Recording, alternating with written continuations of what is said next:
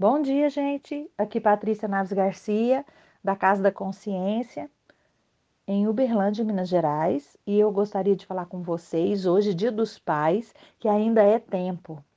Se, se ainda existe uma mágoa, se ainda existe uma dor, se existe algo a ser dito, ainda é tempo. Se faltou um abraço, se faltou uma palavra, se faltou um carinho, se faltou um reconhecimento e uma compreensão, ainda é tempo ainda é tempo. Enquanto você respirar, ainda é tempo. Mesmo que seu pai já não esteja mais vivo fisicamente, a energia dele está presente. Lembra que pai e mãe estão dentro?